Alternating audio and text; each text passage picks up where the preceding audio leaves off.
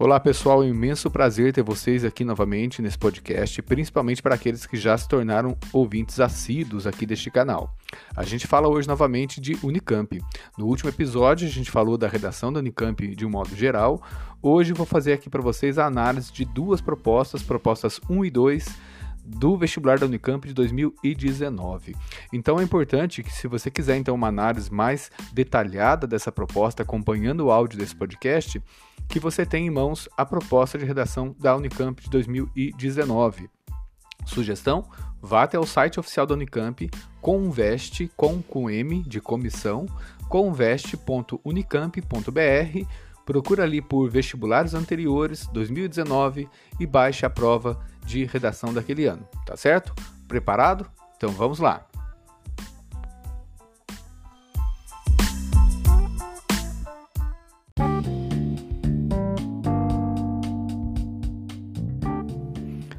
A análise de cada uma das propostas vai seguir o seguinte roteiro. A gente vai falar primeiro de qual é o papel social do enunciador, subentendido dentro da produção escrita do aluno, qual que é o contexto de produção, qual que é a motivação da escrita, qual é o conteúdo do texto a ser produzido pelo aluno, um resumo da coletânea e dicas importantes.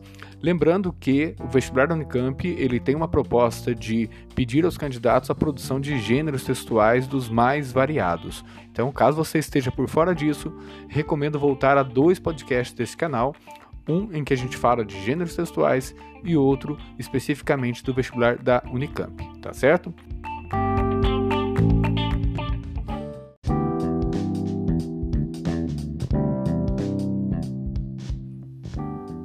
Então vamos à análise da proposta 1 do vestibular Unicamp de 2019. Inicialmente já se identifica o papel social do enunciador do texto, estudante do ensino médio da rede pública estadual. É a partir então desse papel social que você deverá escrever. Qual que é o contexto de produção desse texto?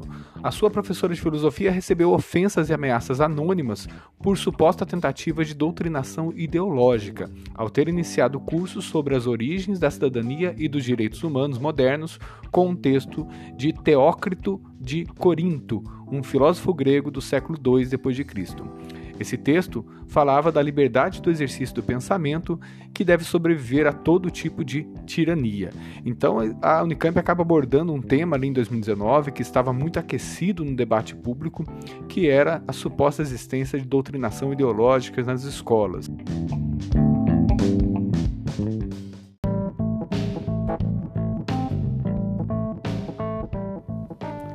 Outra informação importante do contexto dado ali pela proposta é de que a escola não havia ainda se manifestado publicamente sobre o episódio, isto é, a direção da escola não havia ainda dado qualquer declaração, é, nota de repúdio ou posicionamento a respeito do ocorrido. A motivação da escrita, portanto, é você, como estudante da escola, se lembra, que decidiu então escrever um texto de um abaixo assinado a ser encaminhado à direção em nome dos demais estudantes. Esta, portanto, é a motivação da escrita. É preciso que você compreenda, se coloque nesse papel com esses interesses, com essa finalidade para escrever o texto. A comanda ainda instrui qual seria o conteúdo desse texto, e ela aponta três itens aqui. Item A: reivindicar que a escola se posicione publicamente em defesa da professora. B. Reivindicar a manutenção das aulas de filosofia que tematizam os direitos humanos. E C. Justificar suas reivindicações. Para tanto, você deve levar em conta tanto o texto acima, ou seja, o texto do filósofo grego Teócrito, quanto também excertos que são apresentados na coletânea, da qual eu falo agora em breve resumo.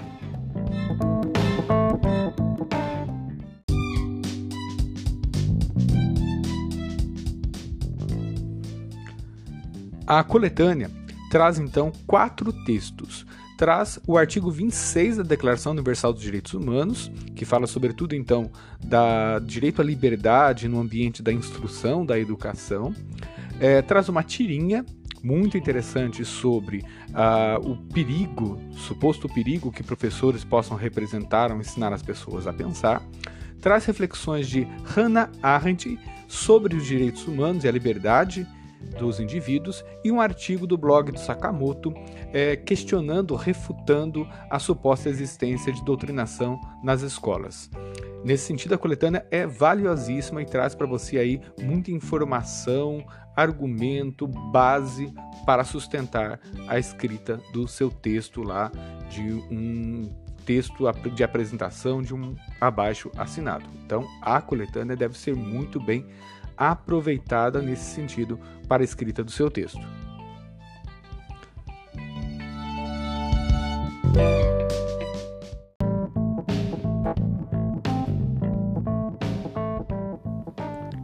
Agora, quais dicas importantes eu tenho para você? Para um estudo e treino nessa proposta, vale a pena você visitar sites de petições, como o Avaz ou Change.org. E lá você pode ler textos de petições, que são, portanto, abaixo assinados online, e observar a natureza desse gênero textual. Você deverá notar um certo padrão na organização desses textos, alguns aspectos, inclusive, orientados pelas próprias instruções que encontramos nesses sites, caso queiramos redigir uma nova petição. Quais aspectos notamos de um modo geral nesses textos? Título curto e apelativo, introdução que contextualiza o fato, o problema que motivou a petição, um desenvolvimento com argumentos que defendem a causa e uma conclusão decorrente da argumentação, isto é, reforçando a importância da causa defendida e convocando os leitores à assinatura da petição. É importante você observar que a linguagem nesses textos ela é predominantemente formal e objetiva, e nesse sentido você evita clichês sensacionalistas ou exageradamente apelativos. Isto é, é importante que você não confunda os textos de petições e abaixo assinado com determinados textos que você pode encontrar nas redes sociais, é, clamando as pessoas a ajudar uma causa, a contribuir financeiramente com algo. É, nem tudo que você encontra, talvez aí no Facebook, por exemplo, tem a natureza de um texto sério de petição de abaixo assinado. Nos sites como a Vaz e Change.org, para citar dois exemplos, você vai encontrar textos com uma feitura bem elaborada, é, mas também pode encontrar textos ali ruins. É importante você ter um certo filtro e crítica também para analisar esses textos como exemplos. Mas vale a pena conhecê-los porque, se você tem interesse em conhecer um gênero textual, é importante se aproximar dos textos é, que circulam concretamente na realidade histórico-social em que vivemos. E aí, portanto, você tem um conhecimento mais empírico, ou seja, na prática, do gênero textual que você está estudando, tá certo?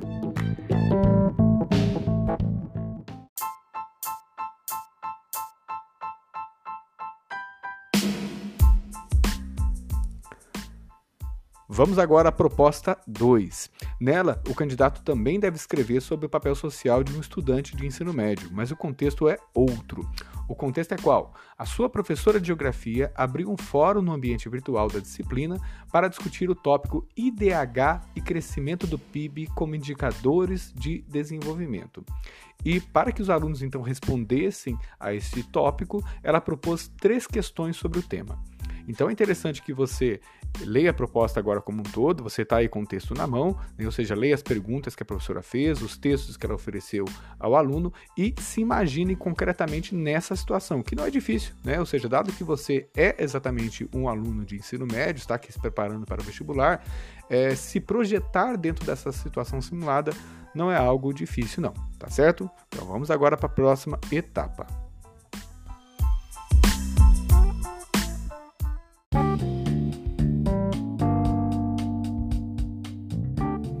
Qual é a motivação de escrita, portanto? Você precisa responder à atividade proposta pela professora, escrevendo então uma postagem no fórum. É bem isso, é bem simples. É, o conteúdo do texto, e nós temos essas instruções na própria comanda da Unicamp, é, você precisa A. apontar em qual ranking o Brasil subiria se privilegiasse os aspectos de qualidade de vida e igualdade no desenvolvimento social. B apresentar as consequências de priorizar o consumo para o desenvolvimento social e C, argumentar em favor de seu ponto de vista. Você não deve, já adianto, necessariamente dividir sua resposta assim em três partes. Pelo contrário, eu recomendo que você faça um texto único e você aborde esses três elementos, não necessariamente na mesma ordem, mas que você tenha atenção se está abordando os três elementos, tá certo?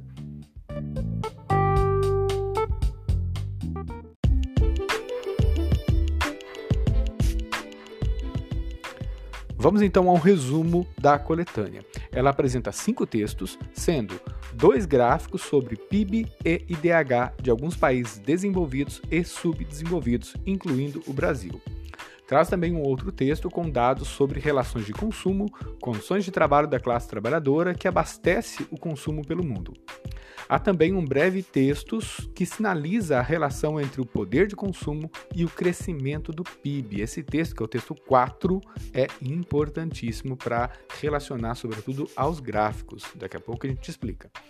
E por fim, o texto 5, um breve texto sobre a Noruega, que combina o crescimento de renda com um elevado nível de igualdade. Então, a Noruega aparece tanto no gráfico quanto no texto 5. Isso significa que você deve dar atenção a este país.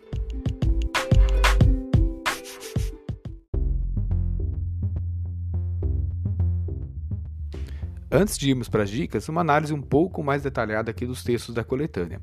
É, no, sobretudo os gráficos 1 e 2, que trazem aqui o ranking do crescimento do PIB, gráfico 1, e o ranking do IDH, gráfico 2, você tem alguns países que aparecem em ambos gráficos. Por exemplo, a Noruega. Ela aparece aqui como 25ª colocada no ranking de crescimento do PIB, é, atrás apenas no gráfico da Índia, primeira colocada, China, segunda colocada e Filipinas em terceiro lugar. No gráfico de ranking de DH, a Noruega aparece em primeiro lugar. Isto é, você então como aluno esperto, é, atento a esses detalhes, já concluiu que a Noruega é um país que tem alto crescimento de PIB, ou seja, do seu produto interno bruto, da sua massa produtiva e de consumo, e é ao mesmo tempo um país com bons índices ou com excelentes índices de desenvolvimento humano. Essa é a primeira conclusão. Mas quando você olha os dois países que ocupam os primeiros lugares no ranking no crescimento do PIB, a Índia e a China, você vai então agora ao outro gráfico e observa que China está em, na posição 96 no IDH e a Índia na posição 130, ou seja, muito distantes de Noruega, Suíça e Austrália e mesmo o Brasil que está ali na posição número 79. Isto é, Índia e China são países que possuem um bom PIB, isso significa que são países produtivos, com indústria aquecida, é, porém não possuem bons índices de desenvolvimento humano. O que está em jogo aqui no debate, é, subentendido na comparação desses dois gráficos, são, portanto, ideias a respeito de investimento em mercado, em indústrias e investimento em desenvolvimento humano, ou seja, em qualidade de vida. Países como Índia e China, que têm alto investimento no seu setor produtivo, participam da economia global com importação, com fornecimento de matéria-prima e produtos também é, já da linha produtiva mais desenvolvida, como tecnologia, é, não são países que investem em desenvolvimento humano e que, portanto, têm uma população carente de necessidades básicas de qualidade de vida. E se você tem do outro lado países como Noruega e Suíça, que investem em desenvolvimento humano não são países com baixo índice de produtividade.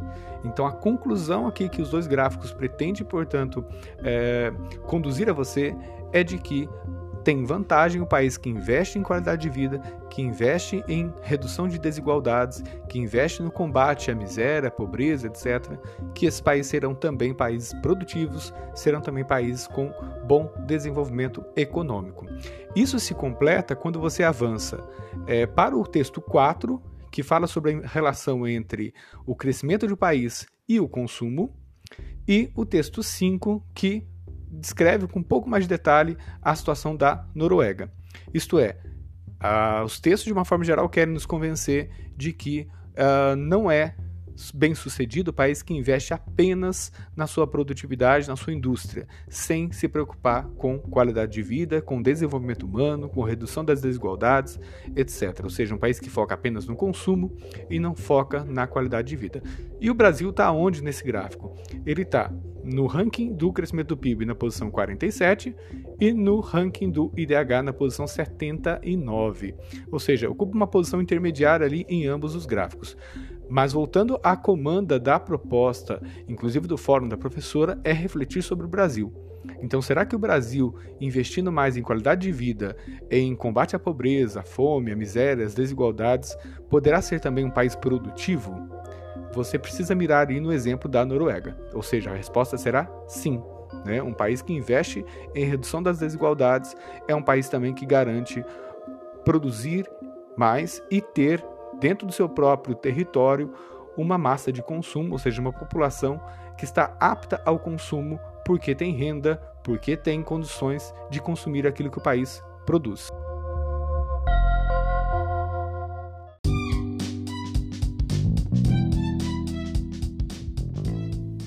E para terminar, quais dicas eu tenho aqui para a sua escrita desse texto aqui da proposta 2 da Unicamp de 2019? Primeiramente, não há uma estrutura pré-determinada para postagem em fórum, ou seja, não é um texto que segue algum padrão de escrita, de estrutura, de ordem, etc. O que eu recomendo, já disse lá atrás, é que você não separe a sua resposta em itens A, B e C, é, seja seguindo a própria comanda da professora lá no fórum, que tinha três perguntinhas, ou seja seguindo a comanda da proposta da Unicamp, que também apresentava três itens que deveriam constar no seu texto. É importante que você faça um texto com unidade, ou seja, um texto só com começo, meio e fim. Essa é a primeira dica que eu acredito fundamental para que seu texto ganhe corpo e consistência ali na escrita do vestibular. Importante também é citar de maneira contextualizada os dados e exemplos da coletânea, mas de maneira autônoma em relação à proposta de redação. Isto é, você faz referências citando a fonte direta, como se você tivesse conhecimentos daqueles textos é, por si só. Por exemplo, você cita assim: segundo dados da ONU, a Noruega é um país que, compreende? É, o que você não deve fazer? Citar como sendo uma situação de produção de vestibular. Né? Os textos apresentados na proposta, não, isso jamais. O seu texto tem que ter autonomia e isso garante clareza na definição da situação de produção e interlocução. Isto é, você está escrevendo uma postagem de fórum para ser lida pela professora pelos colegas, é, foi oferecido a você um conjunto de informações, de textos, fonte, e você tendo, portanto, posse dessas informações e dados que os textos trazem para você, você os incorpora na sua escrita, na sua argumentação, com autonomia, com é, singularidade, originalidade no seu projeto de texto, tá certo? Então, essas são as dicas importantes aqui para a proposta 2.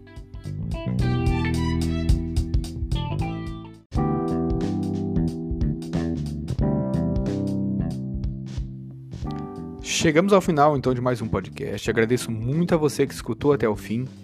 É, acompanhe agora então os próximos episódios. Lembre-se de ir no canal também do YouTube, é, youtube.com/c Fábio Coutinho Silva. Se inscreva, ative as notificações e acompanhe ali as videoaulas que são até mais completas, portanto, do que esse podcast.